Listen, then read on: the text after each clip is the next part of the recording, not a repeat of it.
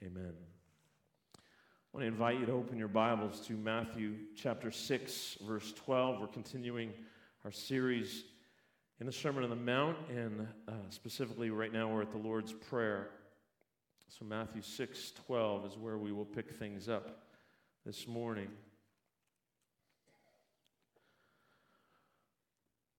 On May 11th, 2002, on their way home from the beach, Meagan Napier and her friend Lisa Dickson were struck by a drunk driver and killed.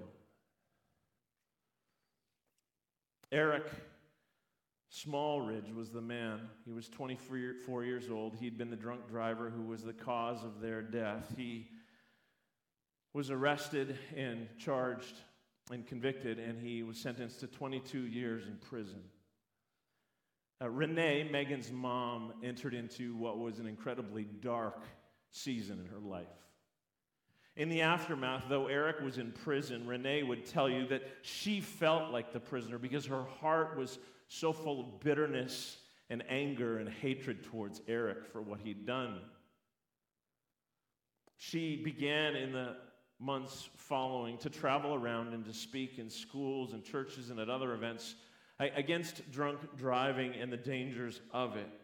And it was during that time that God began to bring conviction to Renee a conviction about the unforgiveness she had in her heart towards Eric, the man who had taken her daughter from her. And God, in time, led her to reach out to Eric in prison and to go visit him. And as she visited with him, uh, she recognized that, that in that moment, God was calling her to, to look Eric in the eye and to say the hardest words he'd ever spoken I forgive you. impact of Renee's obedience was profound. For Eric, he, he struggled. He, he said, I can't even forgive myself, and now she forgives me. But through Renee's obedience, Eric came and found the grace and mercy, the forgiveness of Jesus. He entered into a relationship with Jesus, surrendering his life to Christ. Following Renee's step of obedience, one by one, 11 other members of Renee's family went like she had to prison and expressed to Eric their forgiveness for him. And eventually, they, they went to the court. They, they petitioned the court to reduce Eric's sentence from 22 years to 11. The judge had never faced a request like that, never experienced that. But he granted it. And in 2012, Eric was released. Received really by Renee and her family as a member of the family and a brother in Christ. He was free, he was forgiven. This morning, we come to what I believe are the most arresting words in the Lord's Prayer. Jesus teaches us about forgiveness. There are words about forgiveness, a prayer for forgiveness. Jesus teaches us to pray, Our Father in heaven, forgive us our debts as we also have forgiven our debtors. This is the only petition of the six petitions in the Lord's Prayer that actually has a rider. Verses 14 and 15 are an expansion of this one line in the prayer. Verse 14 and 15 For if you forgive other people when they sin against you, your heavenly Father will also forgive you. But if you do not forgive others their sins, your Father will not forgive your sins. Arresting words indeed. They're words that cause us to pause. They're words that, quite honestly, inject a certain level of trepidation into our hearts if we're honest. What are we to do with these words? What are we to make of such a petition? Our Father in heaven, forgive us our debts as we also have forgiven our debtors. These words, this petition leaves us with a desperately important question running through our minds and our hearts. Is Jesus saying?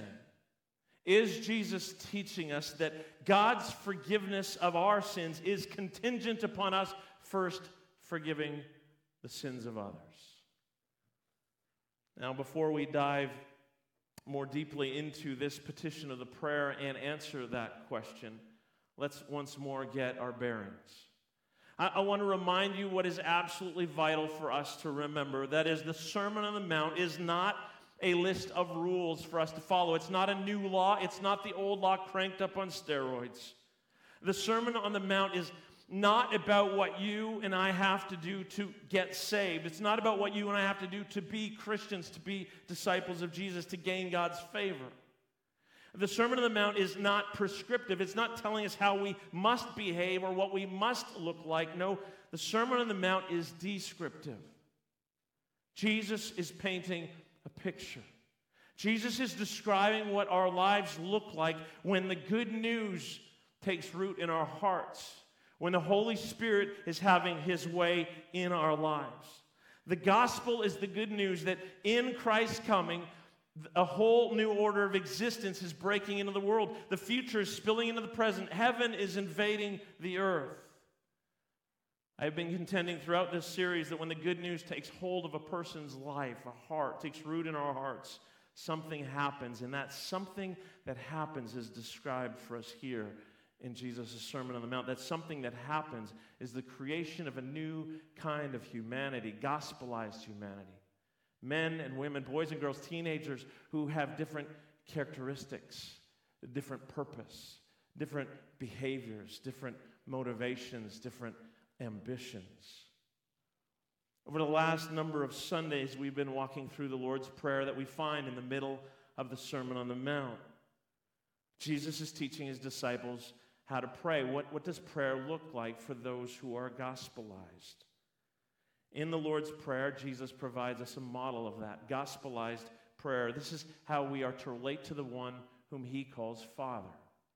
And, and he begins by telling us to pray, Our Father in heaven. That is, he, he tells us to, to, to relate to God with this intimacy. God is one who loves us like a father. He, uh, there is intimacy, and so we come to him not as judge, but we come to him as his children, sons and daughters, and pray, Our Father, our Father in heaven, one who is over all, who has all authority, who has all power, who has all might. We come to him, and we come to him in community our relationship with Jesus, yes, we enter it as individuals, but we're not called to Christ to live as individuals, but called into community. God is not populating heaven with a bunch of individuals, but creating a people for his name. And then he leads us, Jesus teaches us to pray with our eyes first fixed on the matters concerning God directly. We encounter the pronoun your three times your name, your kingdom, your will. Hallowed be your name. Father, would you make the goodness and glory, your graciousness, your love, make it known in all the earth? Show who you are to the whole world, Father. Hallowed be your name. Your, your kingdom come. Father, we know that you are king over every king, but we want to see it more and more. Let's see your kingdom in this world increasingly, Lord. Reign without rival. Your will be done. Father, your will, not ours because we know that your will for us, for humanity, is, is flourishing. It's for our good. It is to bless. And so, Father, your will be done on earth as it is in heaven. And at the halfway point of the prayer, we shift. We shift first. Last week we looked at the first, the first petition that is focused at, at, at our, at us. give us our daily bread. Father, would you meet our needs? Uh, not our needs for the distant future, our needs for the day, for the next 24 hours. Meet our every need, Father, because you are good. You are good and you are with us and you are our provider. This morning we turn to the fifth of six petitions. I want to read the prayer to you again in, as, a, as a whole as we turn to this fifth petition. Jesus teaches us to pray Our Father in heaven, hallowed be your name. Your kingdom come, your will be done on earth as it is in heaven. Give us our daily bread. And forgive us our debts as we also have forgiven our debtors. And lead us not into temptation, but deliver us from the evil one. This morning, there are a number of things that I want to do in our time together. One of them is answering the question that I asked earlier Is Jesus teaching us that God's forgiveness for us is contingent upon us first forgiving the sins of others. But I'm not going to start there. I want to start by exploring the terminology around sin and forgiveness that we encounter in this prayer. Second, I, I, want us to flip ahead to, in Matthew's gospel and, and, look at another incident and a parable that Jesus tells that, that employs that same terminology and that proves really helpful for us as we study this fifth petition. Third, I want to unpack uh, for a few minutes our greatest obstacle to, to really uh, to ready obedience to God's teaching here on, on matter of forgiveness. Fourth, I want to highlight what is the consistent biblical witness when it comes to the matter of forgiveness. And th- fifth, we'll look at the implications of all that we've discovered for our lives. And in the course of doing so, we will answer the question uh, what does Jesus mean when he says, Forgive us as we forgive others? So, first, the terminology that we encounter here. Uh, there is throughout Scripture uh, a wide range of, of language, of terms used to speak of sin. In fact, the Old Testament has over 50 terms to, speaking of, of sin. We, we hear sin described as disobedience, as wickedness, as an offense, uh, of missing the mark, like archery. We're supposed to hit a bullseye and we're wildly off. Uh, of, of iniquity, the idea of bending or twisting or distorting.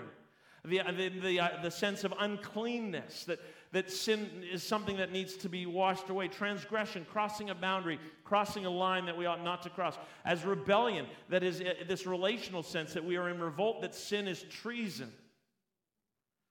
Here in our text, here in the Lord's Prayer, in the fifth petition, we encounter another term.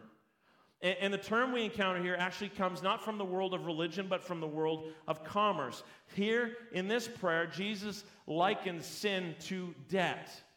Here's what William Barclay says He says, it, it denotes something which is owed, something which is due, something which is a duty or an obligation to give or to pay. And likewise, the word used here for forgive uh, comes not from the religious context, but again from the world of commerce. It, it has the sense of, of, of wiping the slate clean, erasing a balance in the ledger. Jesus here is teaching us to pray, Father, cancel all that we owe. Father, wipe the slate clean. Father, erase the ledger that records our outstanding debts. What is implicit in Jesus' words is the fact that you and I are in debt to God. But that leaves us with a question then what, what precisely is that debt? What, what is it we owe God? And in a word, we, we owe God obedience. We owe God uh, full surrender. God made us. We are His. We belong to Him. We are called to obey Him, to live lives of submission to Him. Thus, every time you and I fail to do that, every time we do not do what He commands us to do, every time we do what He commands us not to do, we are incurring a debt, a growing debt, a debt of obedience that we have fa- failed to pay. Jesus teaches us to pray, Father in heaven, forgive us our debts. Forgive us our debts. Let's turn, secondly, to an event and a related parable that Jesus shares with us using the same te- uh, terminology from the world of commerce. You can flip ahead in your Bibles to Mark, uh, Matthew 18, if you will. But before I read this parable that Jesus tells, I want to set it up, provide the context uh, Peter, the disciple, comes to Jesus and he asks Jesus a question. He, he says, Lord, how many times should I forgive my brother or sister who sins against me? And before he gives Jesus even a chance to answer, uh, Peter offers what he thinks is an incredibly generous answer. He says, Up to seven times?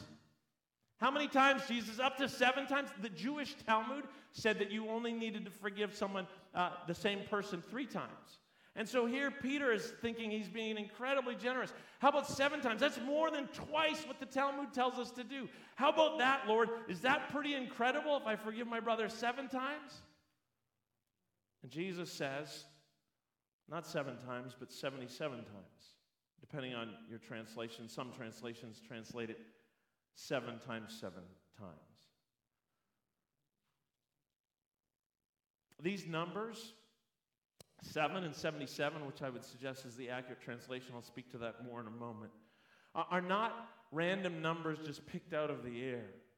In Genesis 4, we read about a man named Lamech. Lamech was wounded by someone, and in response, Lamech murdered that person. And then he celebrated his vengeance This was his song. If Cain is avenged seven times, then Lamech 77 times. He celebrates his revenge, his vengeance.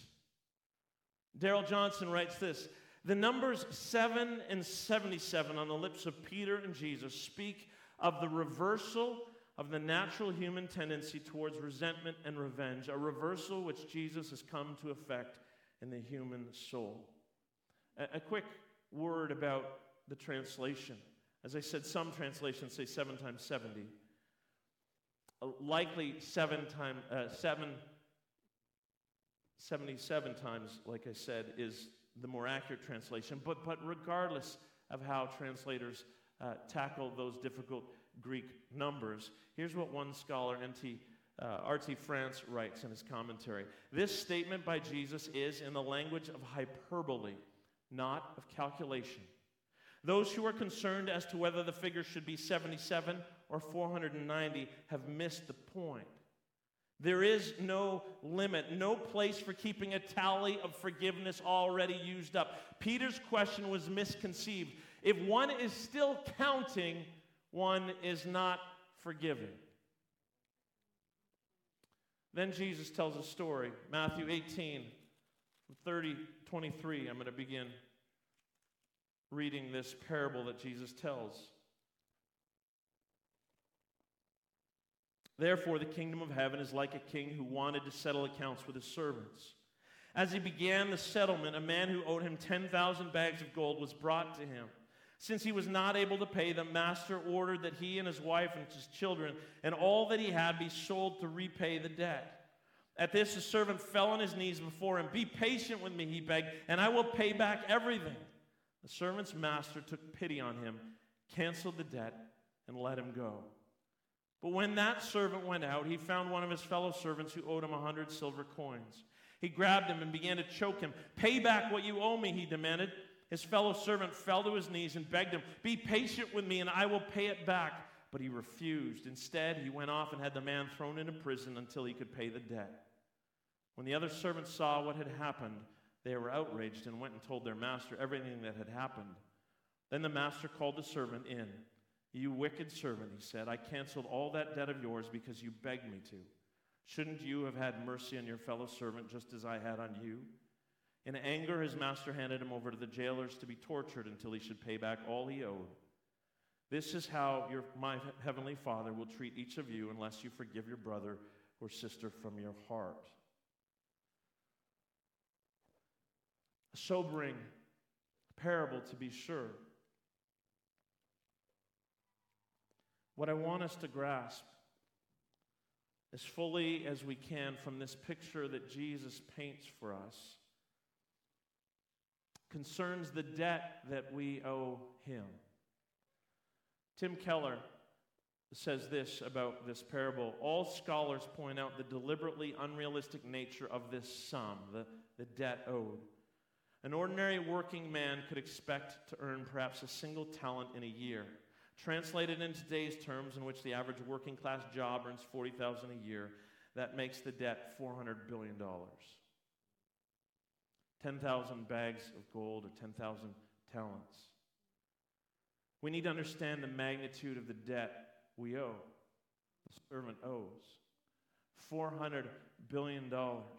See, the point seems obvious each one of us owes God a massive insurmountable debt. We, we cannot pay it back, ever.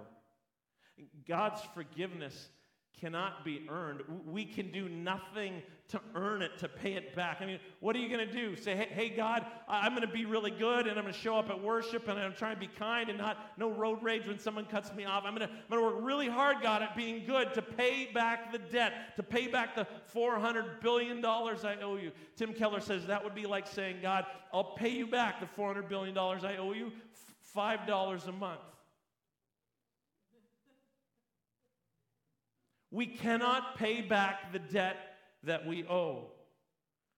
And it's at this point that we encounter our greatest obstacle to obeying, to living out what Christ is calling us to, what these words invite us to, call us to. So let's turn our attention to that. The third thing the obstacle to our obedience. That obstacle to our obedience, to ready, willful, joyful obedience to Christ in this matter of forgiveness, lies in our inadequate sense of the debt we owe to God. See, we each tend to, just as human beings, we tend to minimize our own sin and exaggerate the sin of others. We are tempted to think that God bases, that before God we stand there, that God bases his judgment of us on a curve, right? Like we know we've done some wrong stuff, but like we haven't done the really bad stuff. But it's simply not true. The scripture will not let us hold that view. Paul in Romans, speaking to, to Jewish Christians, to the religious the religious believers who think that somehow they have an in with God because they, they've followed the law or attempted to, compared to the pagan Gentiles that are described in chapter 1. Paul says, Paul says this in Romans 3 there is no one righteous, not even one.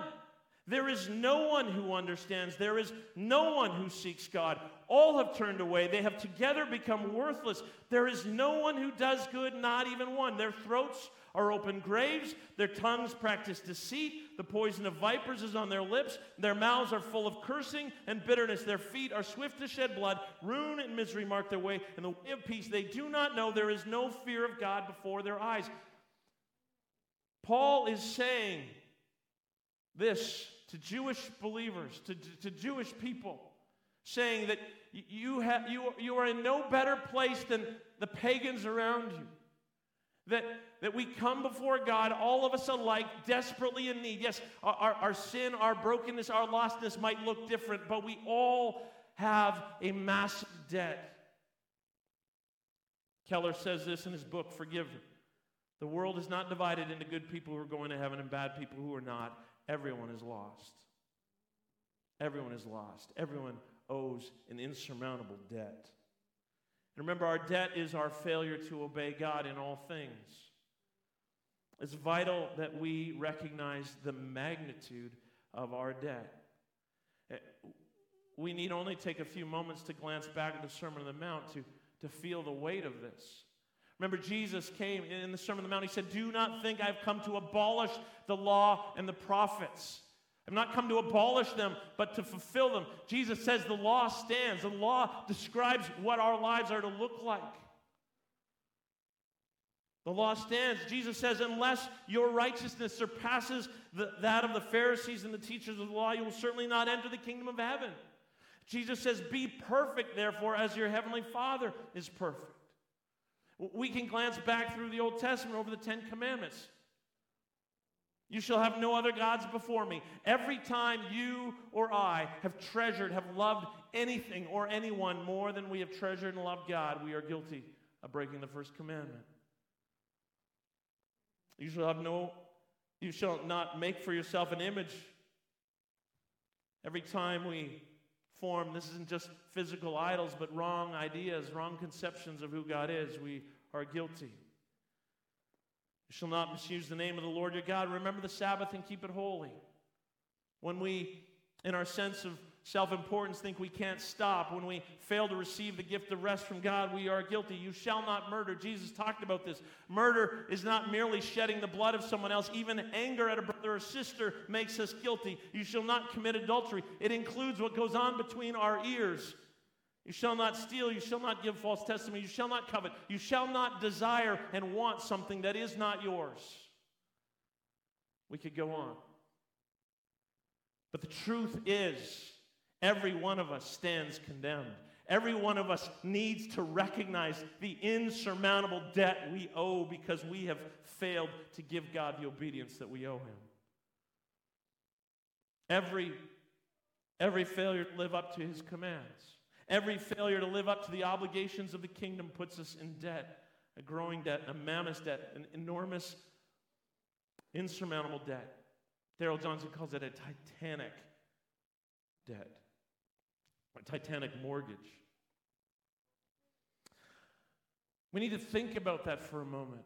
We need to feel the weight of our sin and our guilt before God, the weight of what we owe. Because when we do that, we will recognize that we stand in desperate need of God's mercy, that there is no other way, that we have no other hope. And that turns us to the fourth thing I wanted to do the biblical witness of forgiveness. Jesus teaches us to pray. This is amazing. Jesus teaches us to pray, Our Father in heaven, cancel our debt. Father in heaven, wipe it out. Erase the ledger. Just make it gone. Can, can you imagine?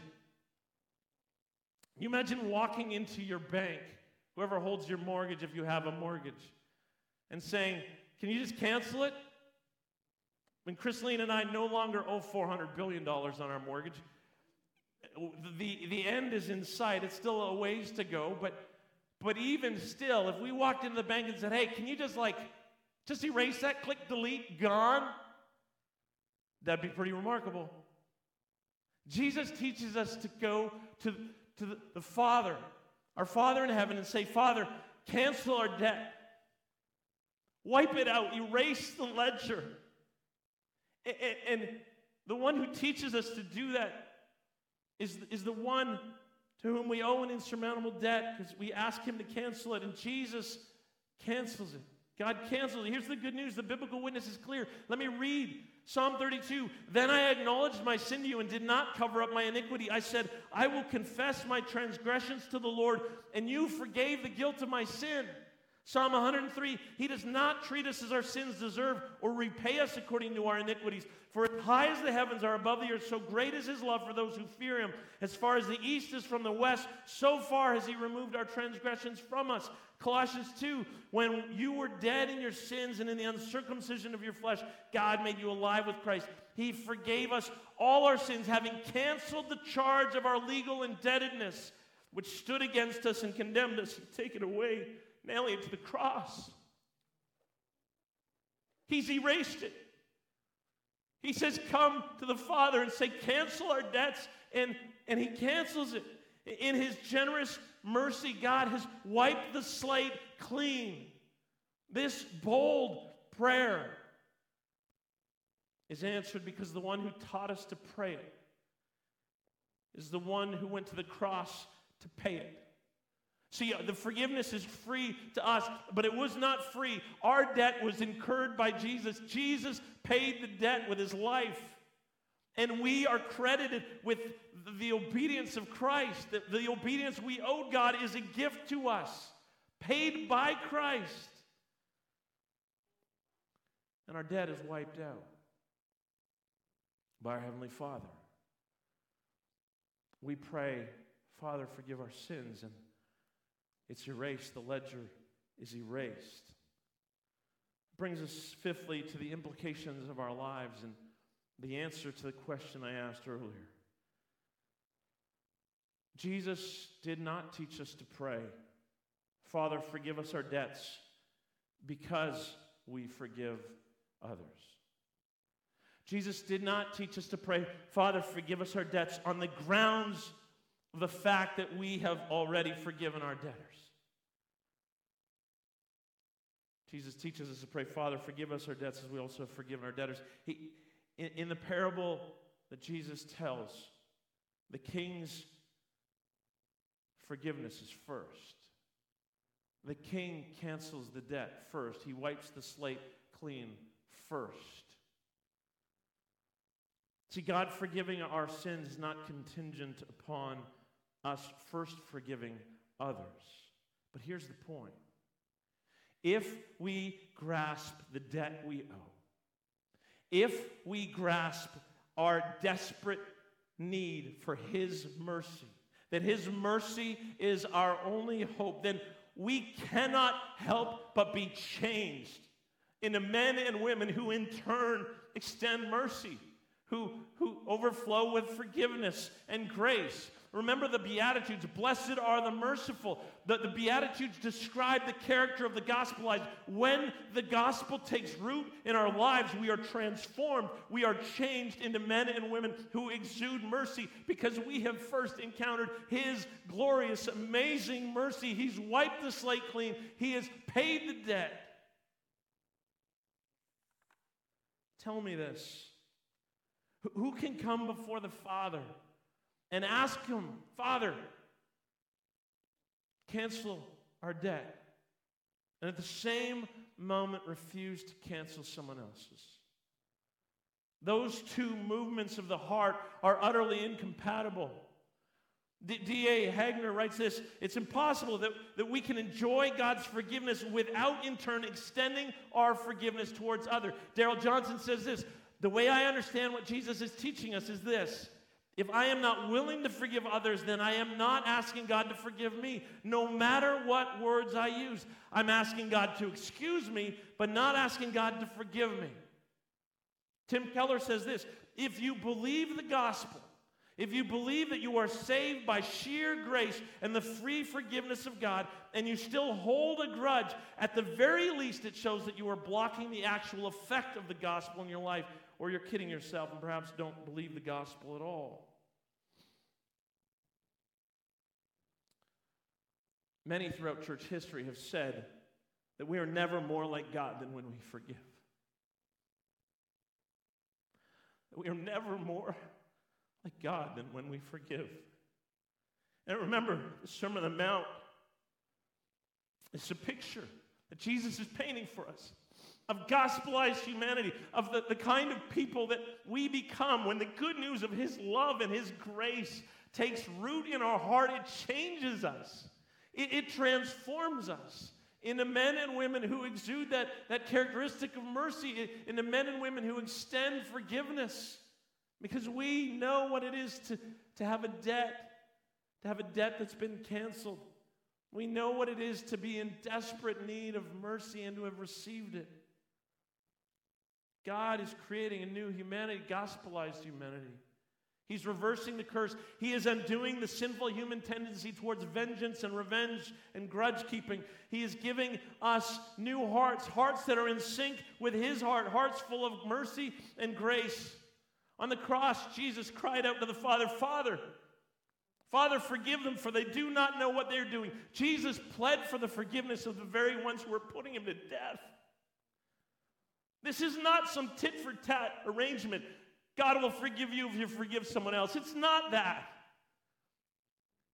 It's, it's a proclamation of God's incredible, mind blowing mercy that we have received that inevitably will change us into men and women who, whose hearts overflow with grace towards others, men and women who increasingly look like Jesus. And none of that, none of that is to say that forgiveness will be easy. It's hard work, it's painful. When we forgive, we incur a debt. We incur the debt of another person's sin. And none of this is to say it will be quick.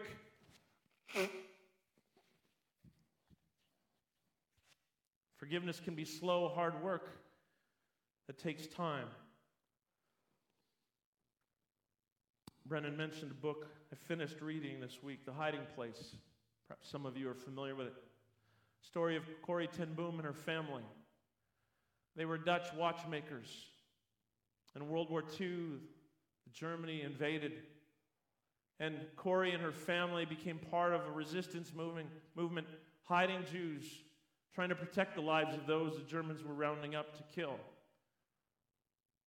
Corrie and her sister Betsy and her father were eventually arrested. Her father died 10 days later. Corrie and her sister Betsy ended up in Ravensbrück, a concentration camp in Germany. The suffering that they went through was incredible to read about. And, and yet, Betsy's heart overflowed with love and grace. Amazing. Amazing. And just challenged Corrie throughout her experience. Sadly, Betsy died in that concentration camp. But she died after sharing a vision that God had given her with Corrie of, of a home where after the war they would help people heal. They would help people heal from all the trauma that they had experienced. And so, Corrie, after the war, in amazing ways, God brought that to fruition.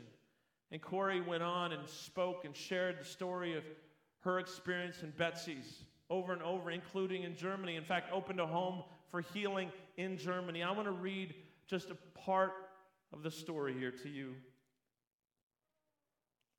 But the place where the hunger was greatest was Germany. Germany was a land in ruin, cities of ashes and rubble, and more terrifying still, minds and hearts of ashes. Just to cross the border was to feel the great weight that hung over the land. It was at a church service in Munich that I saw him, the former SS man who had stood guard at the shower room dorm in the processing center at Ravensbrück. He was the first of our actual jailers that I had seen since that time, and suddenly it was all there the room full of mocking men, the heaps of clothing, Betsy's pain blanched face. He came up to me as the church was emptying, beaming and bowing. How grateful I am for your message, Fräulein, he said. To think that, as you say, he has washed my sins away. His hand was thrust out to shake mine, and I, who had preached so often to the people of Bloemendaal the need to forgive, kept my hand at my side. Even as the angry, vengeful thoughts boiled through me, I saw the sin of them. Jesus Christ had died for this man. Was I going to ask for more? Lord Jesus, I prayed, forgive me and help me to forgive him. I tried to smile. I struggled to raise my hand. I could not. I felt nothing, not the slightest spark of warmth or charity. And so again, I breathed the silent prayer Jesus, I cannot forgive him. Give your forgiveness. And as I took his hand, the most incredible thing happened. From my shoulder along my arm and through my hand, a current seemed to pass from me to him, while into my heart sprang a love for his, this stranger that almost overwhelmed me. And so I discovered that it is not on our forgiveness any more than on our goodness that the world's healing hinges, but on His. When He tells us to love our enemies, He gives, along with the command, the love itself.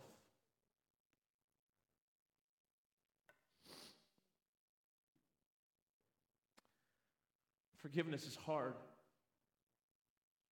Corrie's testimony bears witness to that but empowered by the Holy Spirit who indwells us. We can be transformed by the gospel. God enables us to forgive as we have been forgiven.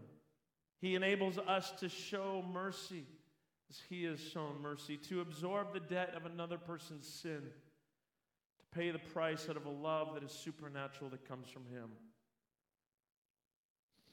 Each one of us each one of us today bears wounds, bears scars from the sin of others.